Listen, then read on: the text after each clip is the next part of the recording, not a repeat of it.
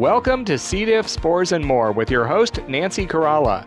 We are here to discuss C. diff, healthcare associated infections, and other related healthcare topics. Now, here is your host, Nancy Caralla.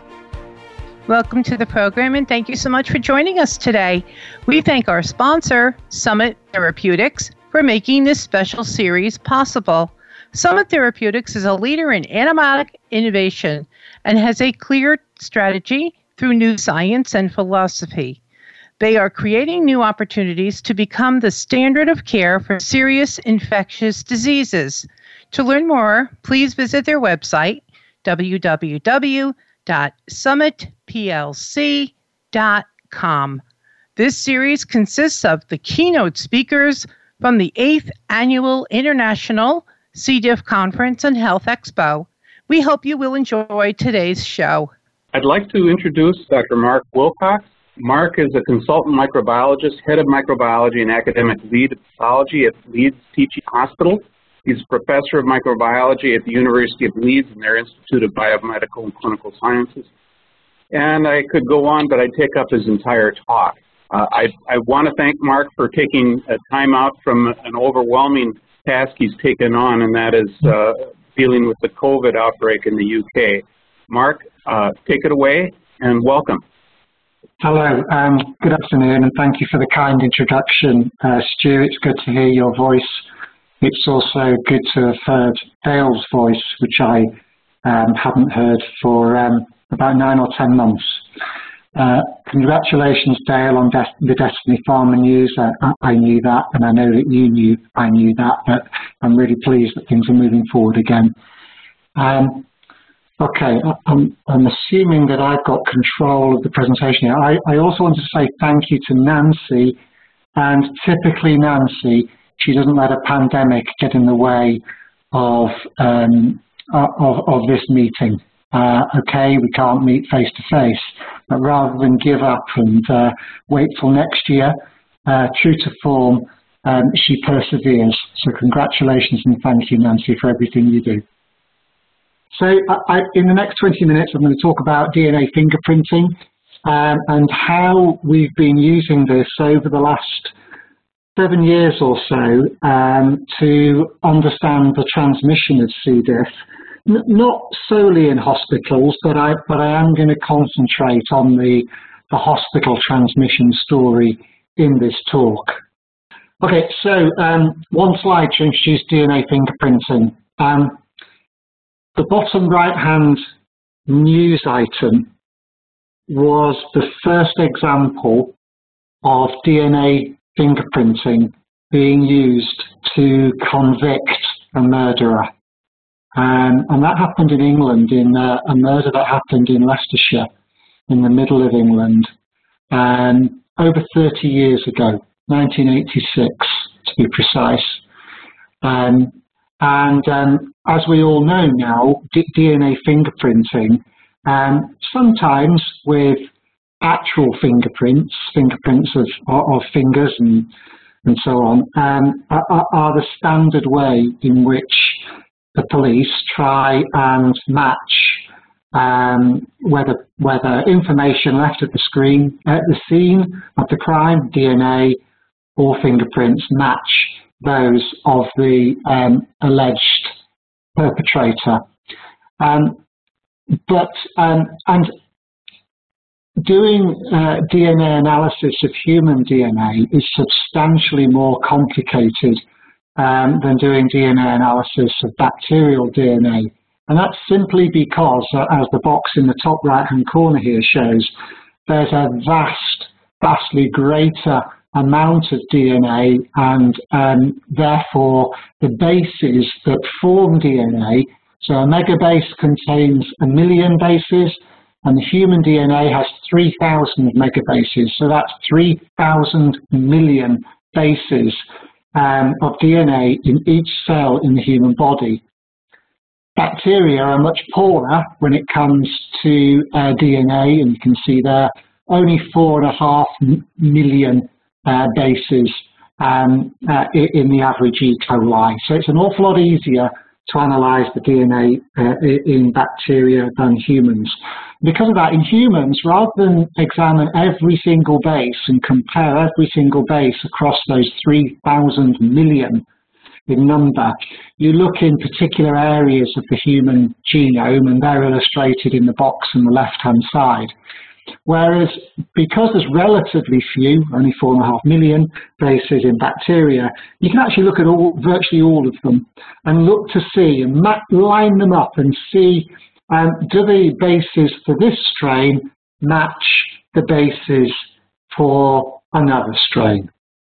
So if you're going to do this, you have to first of all um, uh, carry out a, a, series of preliminary experiments, and the most important ones really to see whether you've got a chance of using this approach with bacteria are summarized in these two boxes. First of all, um, you, um, you need to work out I mean, how stable is the DNA um, in, um, in bacteria, because we know the DNA in humans is very stable, other than unfortunately sometimes in some cells which can mutate and become cancerous. But um, in bacteria, of course, um, because they replicate every 20 minutes or so, if left to their own devices and conditions are good, then there's enormous potential for the DNA to mutate the next time or the time after that or the time after that and so on, that the bacteria or the progeny multiply so you have to establish that there's not a whole series of mutations happening every time bacteria um, multiply. Otherwise, DNA fingerprinting would be um, potentially useless or certainly very limited when trying to match one bacteria, one strain of bacterium with another. The good news is that the C. diff, the clock rate, the, the natural mutation rate is less than one of these, these um, SNPs, we call them these, these base regions, less than one of those per, per bug per year. So that's, that's extremely stable and it means that you can indeed compare strains over time um, and indeed, if they're years apart, you just simply say that, well, you could, you could end up one of these mutations every year, so I, I need to factor that into, into the maths when you're trying to compare strains. The other thing you have to do, of course, is to establish whether the technique itself um, is reproducible and gives you the same answer time after time after time. And the answer is it does. Uh, it's very reproducible. Only one error in every 90 genomes, bacterial genomes that you look at. So that means we've got a, we've got a, the basis for, for moving forwards with DNA fingerprinting. And the first major study uh, we did um, was published uh, way back now uh, in 2013, uh, and this is the, uh, the publication in the New England Journal of Medicine. Uh, and I was honoured uh, enough to be um, to have been working for two or three years or so with this group in Oxford, uh, largely in Oxford. There's, there's a few names here that are not Oxford-based. Um, and uh, th these names and others that are not shown here have become close friends since. Um, so it really was a privilege and one of the highlights of my career to, to get involved in this work. Now, when we started the work, the understanding and the belief, based largely on hearsay, and also based largely on people investigating C. diff transmission during outbreaks, was that the great majority of cases in hospital, C. diff cases in hospital, C. diff infections, were actually represented C. diff being transmitted from one patient to another, from one case to another. And so we were surprised, and I think it's fair to say that the scientific community was also surprised when we published these data, and we showed that in almost a thousand cases, only a third of them could we match within two of these mutations, if you like. Uh, up to, we allowed up to two. Um, from one patient to the next.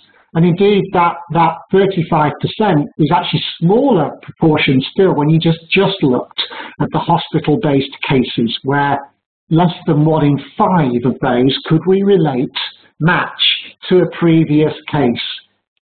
Interestingly, there was over 10% of the cases um, that we, we couldn't find any match for at all um, in the hospital or, or community uh, contacts.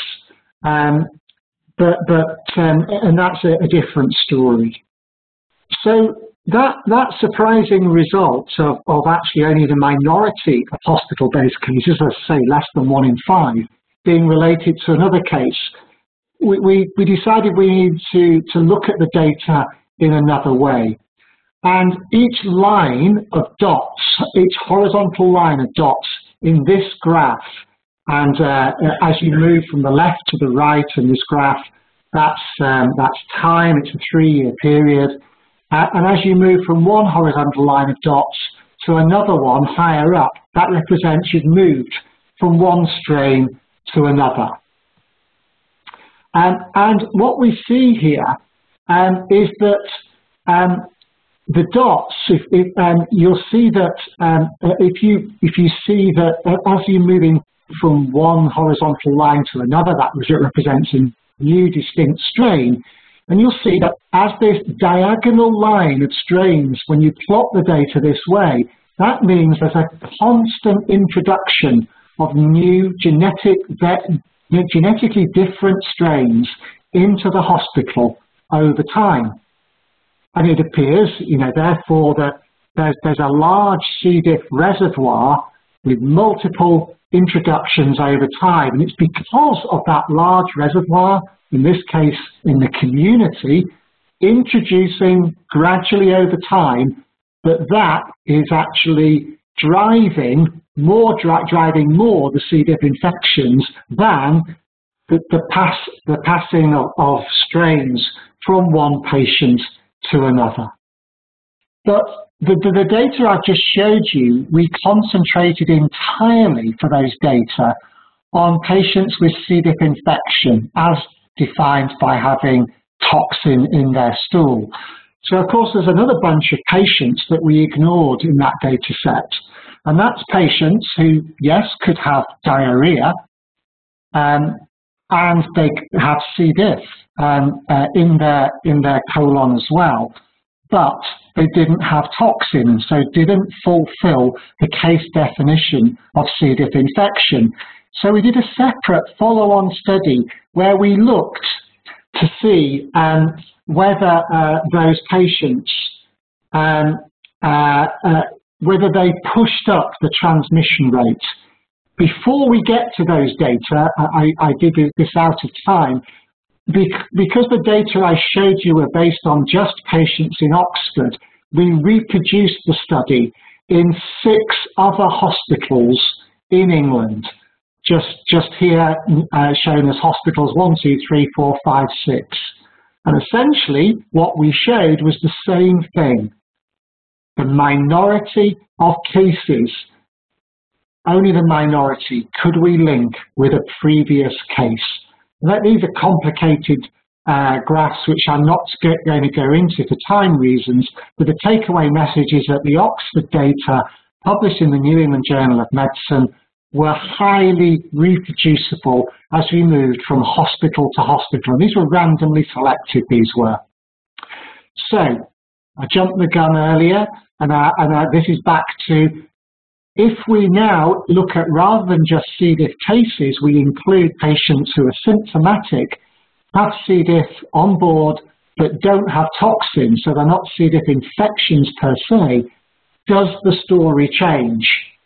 And we've plotted the data here, and you can see uh, the different shades here to illustrate the different patients. TS um, uh, is a toxigenic strain, FT is fecal toxin. So if you see in blue here, toxigenic strain positive, fecal toxin negative. So that would be a colonized patient with a, a ward link and, and so on. And again, this is a, a complicated graph, but you can see that the proportions here of all the um, uh, of all the infections, whether we can link them, are still relatively small.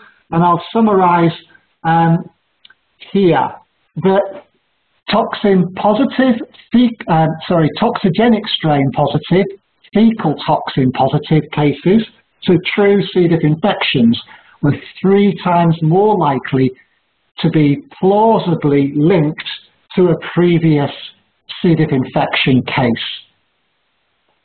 So, and, and, there's some more numbers here, and, and, and what this boils down to is that by concentrating on cases, we were getting a true picture, but only a minority of cases are linked to previous cases. And when you try and add to that story by looking at toxigenic strain positive but fecal toxin negative patients, you find relatively few extra links. So the hypothesis that, um, that indeed the great majority of cases um, or indeed carriers and who are symptomatic are not linked to other cases false true. So we, we then went on to look at and use DNA fingerprinting in a different way to try and understand what drives or selects for epidemic strains. I'll have to run through this quite quickly. But what we're particularly interested in is what happened to the black segments of these bars here. These, these are ribotype segments. Each color is a different ribotype, and the black segments over time represent the demise, the control of ribotype 027, which is the NAP1 BI strain, uh, essentially. So you can see that that ran from being responsible for about 40%, 45% of all the C. diff cases in England back in um, 2007, 2008. Uh, and then now it's just, uh, it's very uncommon for us to find any 027 cases at all. Um, now, if you look at what happened to C. diff infection, this is a map of what happened in the green bars, reporting C. diff in different ways, and overlaid to that, the lines represent prescribing of antibiotics, and in particular, prescribing of fluoroquinolones, shown in different ways here. And we, to cut a long story short, again, we believe, and I'll show you the evidence in the next two or three slides, that a very powerful selection pressure for ribotype 027 was fluoroquinolone prescribing. And just to illustrate that, we know that ribotype 027 strains and indeed some other C. diff strains are resistant to fluoroquinolones. So if you use fluoroquinolones, those resistant strains in theory will have a selection advantage. And what we found when you know we know that the incidence of C. diff infection in England fell dramatically from about 2007. We had a major public health campaign, but virtually all that decrease, as shown in this pink line, was due to the demise and the control of fluoroquinolone resistant strains, not of fluoroquinolone susceptible strains, which essentially, and indeed the infections caused by those strains, remained unchanged. And if you look at individual ribotypes, um, and there are some exemplars here, there's ribotype 027 on the left, 001 in the middle, and 002 on the right, and they represent fluoroquinolone resistant uh, ribotype on the left. In the middle, a mixture and on the right-hand side, they're virtually all fluoroquinolone susceptible. And again, you see the same message that it's the resistant strains that fell away, but the susceptible strains remained the same. And this is just graphically demonstrating that, again, for a much larger number of ribotypes, as named on the x-axis at the bottom, and uh, when you see a green circle here, it means they didn't change, and that's all the fluoroquinolone susceptible ones, whereas the red circles demonstrate it's the resistant, um, uh, uh, uh, uh fluoroquinolone resistant ribotypes that decreased. So they were the ones that were controlled, and we believe that's because of, of a large reduction uh, in fluoroquinolone prescribing, particularly in high-risk individuals in hospitals, namely medical patients particularly elderly medical patients. So there was a problem, though, with the data that I showed you from the New England Journal of Medicine. The problem was that some people interpreted that as meaning that hospital transmission of C. diff, C. diff infection, because it was the um, it was not the norm, um, that it wasn't important, and that measures to control C. diff infection weren't as important as perhaps we'd always believed they were.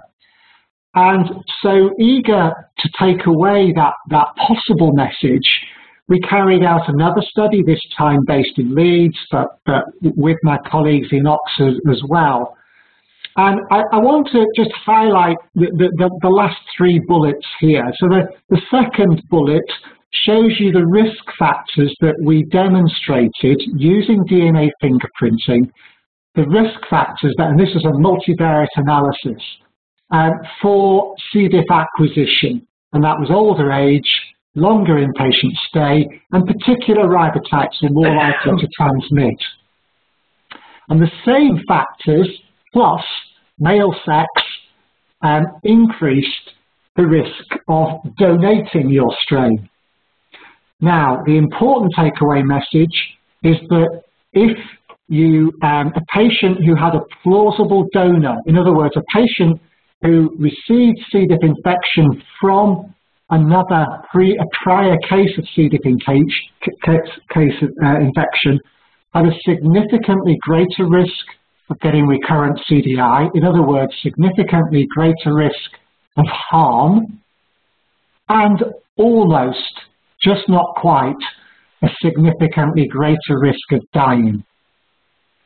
So those data show that whilst transmission of C. diff, not in an outbreak setting, but in, in a routine sporadic setting, whilst that is the exception rather than the rule, it does matter. It must be present, prevented where at all possible because the patients who receive um, that, that C. diff um, uh, strain and develop C. diff infection are more likely to experience recurrence and they trend towards being more likely to die.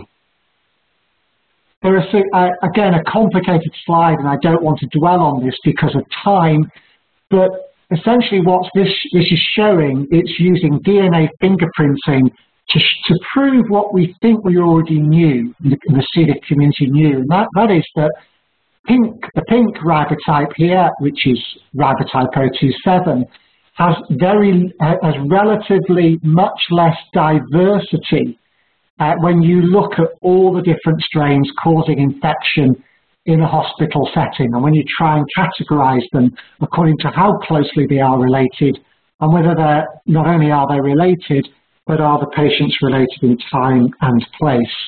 Whereas the other ribotypes, and, and a good exemplar contrasting type is is the purple dotted line here, which is ribotype 027, you'll see much greater heterogeneity amongst those strains. And this is a, a, a DNA fingerprinting way of saying 027 is bad news, um, it, it breeds true, it's transmissible, it causes poor outcomes. So the summary from that, that follow-on study um, here is uh, is really backing up that we believe that C. diff has different reservoirs in, in the community, possibly in the food chain, and I haven't shown you evidence for that today.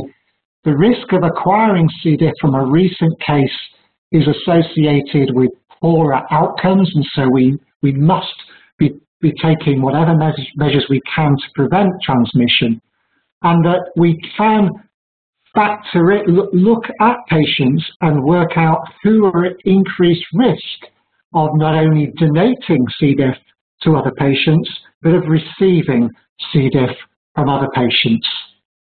Thank you for listening.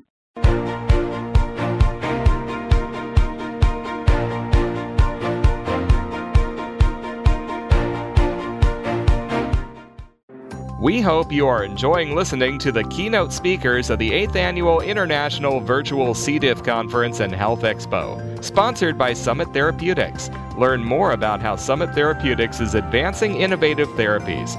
Visit the Summit Therapeutics website at summitplc.com.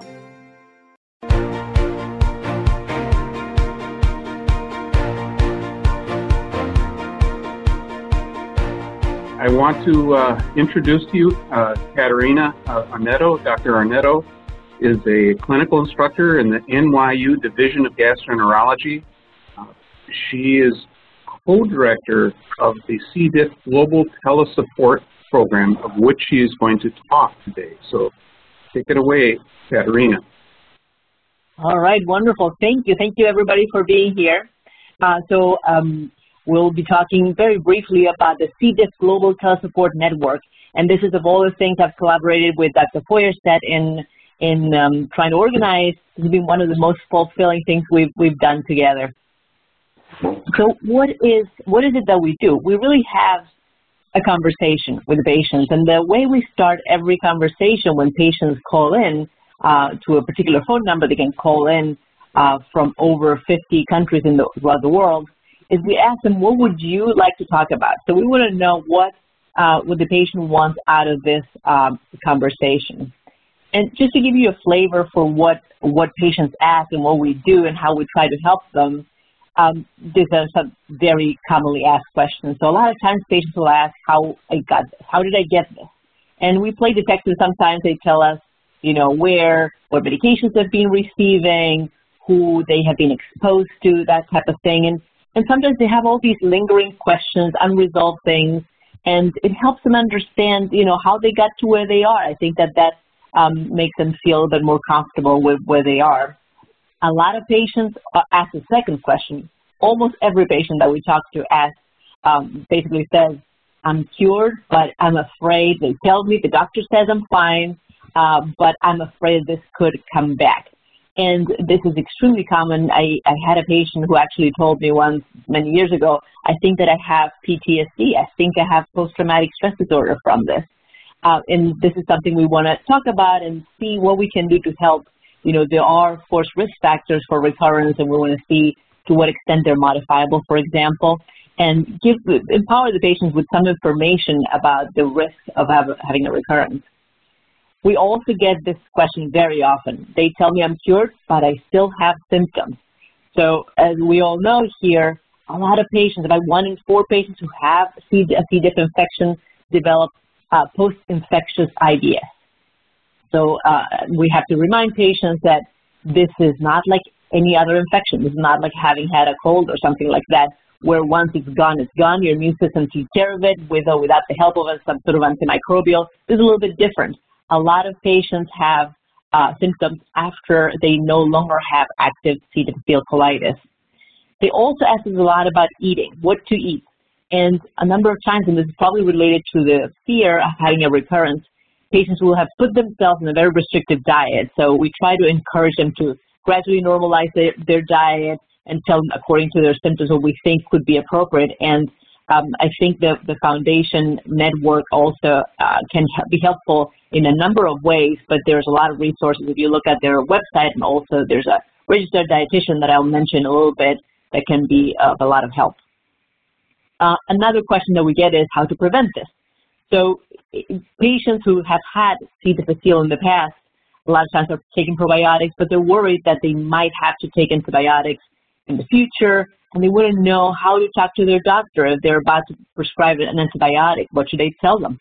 And it helps them, I believe, to know a little bit about this, to know, for example, what antibiotics uh, are more risky than others, uh, whether or not it would make sense to take, for example, a vancomycin prophylaxis during the course of antibiotics. So the patients feel empowered. They know that if somebody is going to prescribe antibiotics for an infection, if it's indicated and all that, how to have that conversation with their doctor. And then finally, a lot of patients want to connect to people who have gone through something similar. Um, you know, they all have, uh, most of them have a family that they talk to, but it's different when you can relate. You can tell your story and it's somewhat similar to other people's stories, so you feel you're not alone. Uh, when we do this with Dr. Feuerstadt, it's uh, the fourth month of, uh, fourth month, fourth Monday of every month at 6 p.m. And uh, as I was mentioning before, this they can reach us um, from the U.S. of course, and from 57 countries total. And also there's nutrition support uh, with a registered dietitian, Karen Factor. And this is on the third Saturday of every month at 9 in the morning. So we talked about with patients not about the treatment of their C. difficile, but also about nutrition, about mental health, as we were saying before, about environmental safety at home. A lot of times patients are concerned not so much about themselves, but a, a family member who may be older or may be immunosuppressed and how to protect them. So there's three things. I just put three slides together. Just have one picture each, but the first thing we do is listen. And a lot of times for patients, I think it's good to tell the story and have somebody listen to everything. And it helps them think about it a little bit differently, help them process what they've been through. Secondly, I think the significant role now in the era of a lot of information. We try to help filter information. So you can see here, there's a patient sitting on this chair and this lady who's conceivably some sort of administrator. She says, you can't list your iPhone as your primary care physician. And a lot of people do this, and uh, you know, even doctors do this a lot. Uh, they get themselves into this uh, almost addictive thing of seeking more information. And there's a lot of good information, of course, online, but there's a lot of bad information. And sometimes it's very hard to get rid of a bad idea that the patient already has. And there are a lot of things like that, particularly scary ideas seem to be particularly sticky. So, uh, you know, patients will say things like, I'm told that once I have C. diff, I can never be cured you know, that type of thing. So we want to, it's hard sometimes to get that idea out of somebody's mind, but it's, I think it's really important. And the third thing that we do is show the patients that there are options. So if you were to get this again, or now that you're getting treatment, um, there are options. There are great drugs now. This is not, you know, 10, 15 years ago. Now we have great options. We have also microbiome restoration therapies that I think Dr. Khanna will be talking about in a little bit and their clinical trials. And so we encourage patients also to look into that. But most importantly, we tell them, you are not alone. We are here. Just reach out. And that's all I have to say for today. Thank you very much. Katerina, thank you so much. We all appreciate your work on this uh, project. I'd like to introduce uh, Dr. Sahil Khanna. Uh, Dr. Khanna is the assistant professor, if I got that right, or is he an associate professor? He's an associate professor. Sorry about that. The Division of Gastroenterology and Hepatology at the Mayo Clinic in Rochester, Minnesota. He directs the C. diff SEAL Clinic, Fecal Microbiotic Transplantation Program, and C. seal-related clinical trials at the Mayo Clinic. Uh, Sahil has been uh, a major force in FMT and understanding the microbiome uh, clinical aspects. So he'll appreciate you being able to talk to us today. Thank you. Thank you very much, uh, Stu, for that introduction, and thank you, Nancy, for inviting me uh, yet one more time, uh, and I'm very excited to be here today. I'm going to talk over the next 15 to 20 minutes uh, describing the data for microbiome restoration for recurrent C. diff. I'll talk briefly about some of the adverse events that we've noticed with fecal transplantation, and then I'll talk about some of the standardized microbiota-based therapies that are in clinical development at this time and where the exciting data is in 2020. And let's start with a patient case, and this is very similar to some of the cases that we had seen earlier today. A 70-year-old man who lived at home otherwise got cephalexin for five days for cellulitis. And as it happens in some patients, three days later, developed diarrhea, test positive for C. diff. Using the guidelines, we put the patient on vancomycin. To response, about three weeks later, diarrhea returns, you diagnose the person as recurrent C. diff infection. You think about recurrence prevention, you initiate fidaxomicin and add intravenous bezlotoxumab, but unfortunately has another episode. Uh, this is a person who has three or more episodes, and they call you and ask you, what are my options now? And options at this time include either fecal transplantation or clinical trials for microbiome restoration therapies to prevent future episodes from happening. So when you think about a patient who's in the hospital or in your outpatient clinic and you're considering fecal transplantation, after the third or fourth episode, the first step usually is to start an antibiotic to bring their active symptoms under control. Typically with antibiotics, diarrhea would improve in about three to five days, and the risk of recurrence after three episodes when you stop antibiotic therapy is about 60%. And when you start antibiotics, you think about how do you prevent these recurrences, and you discuss recurrence prevention strategies with these patients. The best option that's out there right now is to restore the gut microbiome, and there are several centers in the country that either perform clinical fecal transplantations or have clinical trials of microbiome restoration therapies. If you have somebody in the hospital, the majority of patients actually get discharged prior to getting fecal transplantation, and it's important to continue them on vancomycin while you wait fecal transplantation to happen so that they do not get recurrent diarrhea between now and the fecal transplantation. In 2020, if somebody has had multiple recurrent C. diff infection, fecal transplantation is the cornerstone of management of recurrent C. diff infection. So what's well known for fecal transplantation? You know that case series and uh, clinical trials of fecal transplantation have shown that the efficacy is 85% or higher to prevent recurrent infections. It's been shown to be superior to oral vancomycin. Fresh or pre-thawed stool has similar efficacy. There's no donor effect on efficacy, meaning most donors who undergo rigorous screening uh, protocols uh, lead to great eradication of C. diff infection. However, we still need standardization of donor recruitment. There are very few recipient contraindications such as extreme neutropenia or sometimes toxic megacolon. We still need long-term follow-up data from fecal transplantation as more and more adverse events are being reported. And then for the last seven years, the FDA guidance on fecal transplantation remains to be in draft phase, but the FDA allows us to use fecal transplantation as an experimental therapy for management of recurrent C. diff infection. COVID-19, uh, as we've heard this morning, has impacted a lot of things, including fecal transplantation. And one needs to keep in mind that fecal transplantation is dependent on procurement of stool from well-screened healthy donors. These donors have to undergo health and exposure questions, stool tests for enteric pathogens and also multi-drug resistant infections, and then they need to be screened for HIV, viral hepatitis, syphilis, and other tests in the blood. We have seen some serious adverse events due to transmission of infectious agents from donors who are asymptomatic. These include cases of ESBL bacteremia, where fecal transplantation was being done experimentally for an indication other than C. diff infection. And then also enteropathogenic and Shiga toxin E. coli have been transmitted with fecal transplantation. Additionally, COVID-19 can be transmitted via stool. SARS-CoV-2 is a virus that can be present in stool, and we need to check our donors for presence of COVID-19 to make sure we're not transmitting that with fecal transplantation. So lots of challenges that are happening with fecal transplantation in today's world, which begs the point that we probably need standardization of microbiome-based therapies to uh, overcome some of these challenges that fecal transplantation has. So there are several microbiome restoration therapies that are standardized therapies that are in clinical development. I'll go over the data of some of those. I'll divide them into capsules which are donor derived. There's three of those. And then there is a synthetic capsule, which is not donor derived, and the, the bacteria are grown in a lab. And then there is an enema formulation, which is donor derived.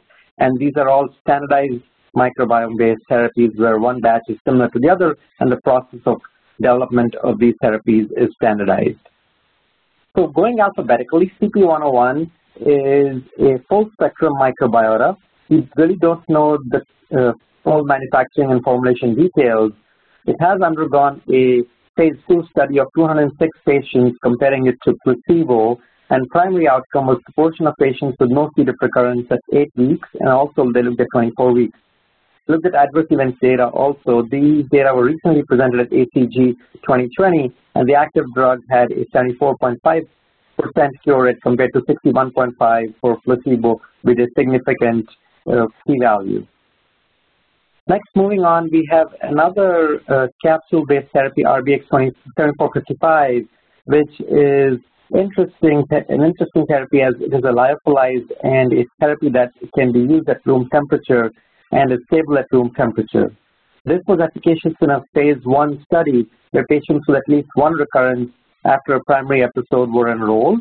This was a prospective single-center dose-finding study where patients received either four capsules twice a day for four days, or four capsules twice a day for two days, or two capsules twice a day for two days, and the overall success rate was 90%, and uh, we did not see any major adverse events uh, which uh, with this formulation either. The advantage of this formulation is being room temperature stable, you can do multiple day dosing in patients' homes and this does not have to be stored at minus 80 degrees. The third capsule that's been out there and, and now has completed phase three data is SER-109. This is a standardized microbiota product and has 50 species of firmicutes. And I know that Barbara McGovern is going to talk about this uh, this, uh, this morning too. This is derived from donor stool. These donors undergo standardized screening and it's frozen, uh, stool is frozen at minus 80 and homogenized in saline. You treat this with ethanol to reduce the risk of pathogen transmission and it's filled into capsules at minus 80. This removes all the vegetative forms and gram-negatives, so your risk of transmission of infections really goes down. This is standardized in form of 4 concentration. There was an initial phase one study done with this which showed a 97% resolution rate eh, in an open label phase one study of 30 patients. Data were then taken to do a phase two study which did not show statistical significance or clinical difference between SER-109 and placebo, as you can see with the graph on the right, where the resolution rates were similar in placebo and SER-109. And the difference here probably is the fact that perhaps some patients who didn't have C. diff infection and potentially had post-infection IBS got enrolled in the study accidentally or inadvertently and leads to uh, the point that was made earlier today was that an accurate diagnosis of C. diff infection is very important when you are enrolling patients in clinical trials and also in clinical practice. Lessons were learned from this and a large phase three trial was conducted and data were presented recently at ACG 2020.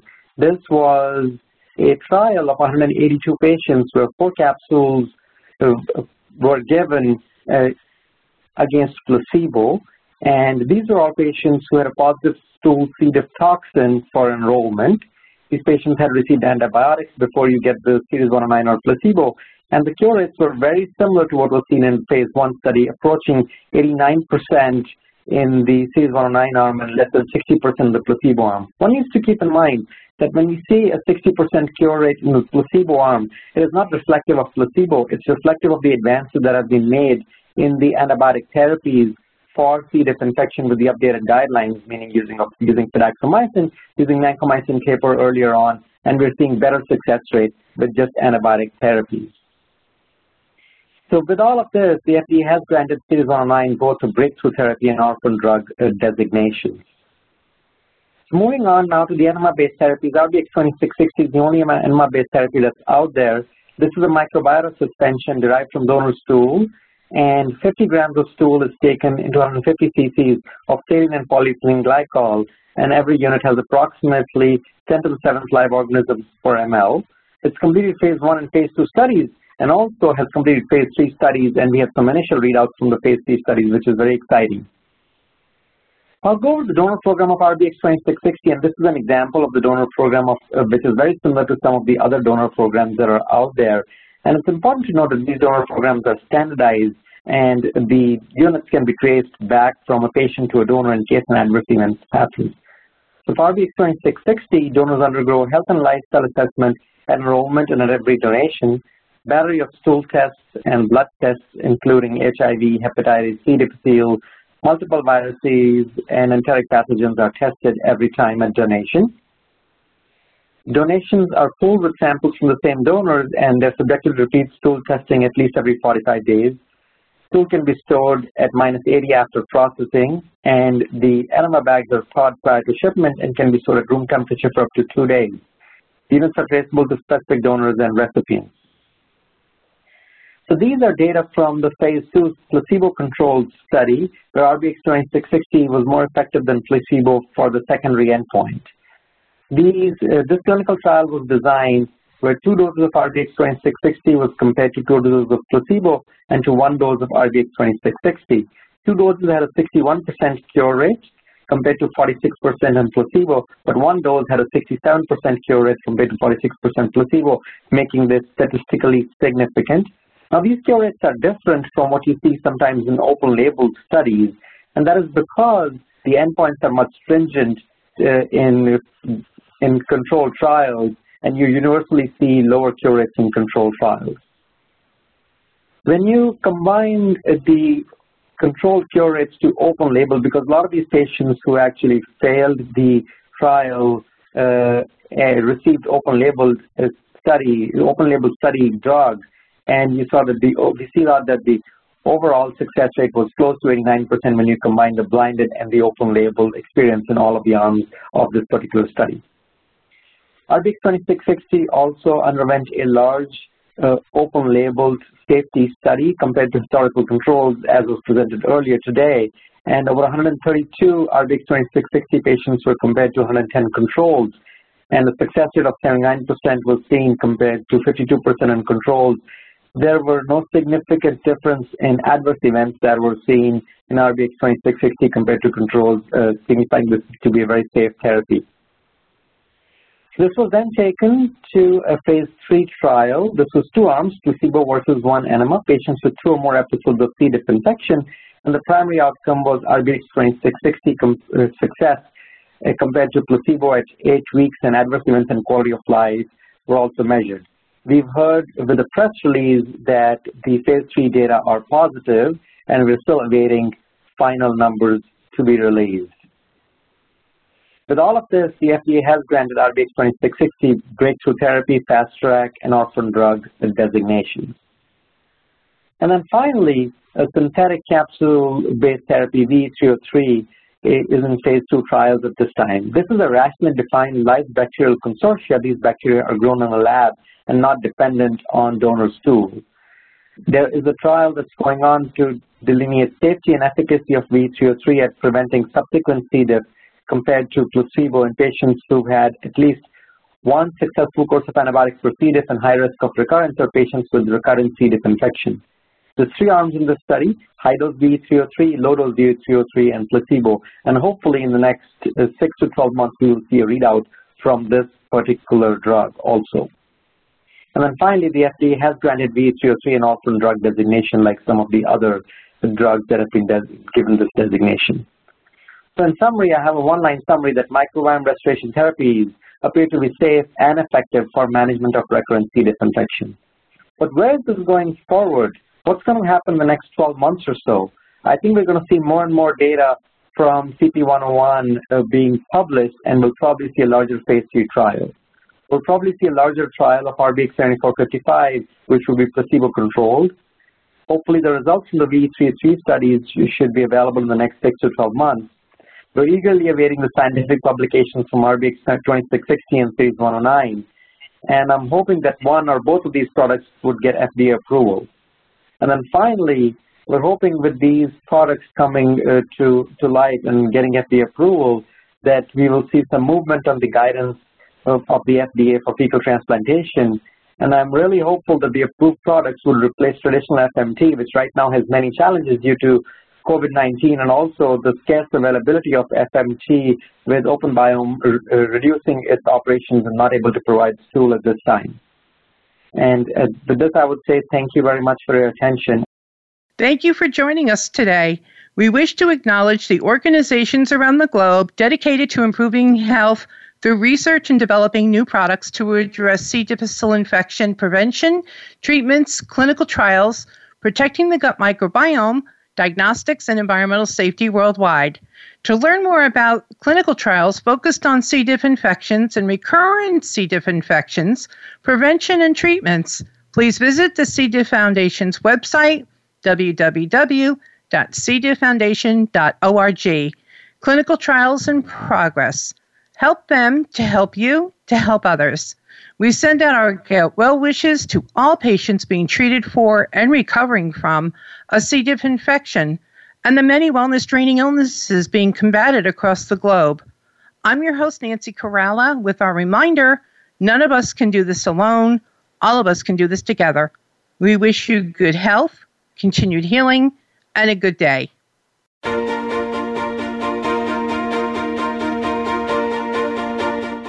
Thank you for tuning in this week for C. diff, spores, and more. Be sure to join your host, Nancy Caralla, again next Tuesday at 10 a.m. Pacific Time, that's 1 p.m. Eastern Time, for another edition of our program on the Voice America Health and Wellness channel.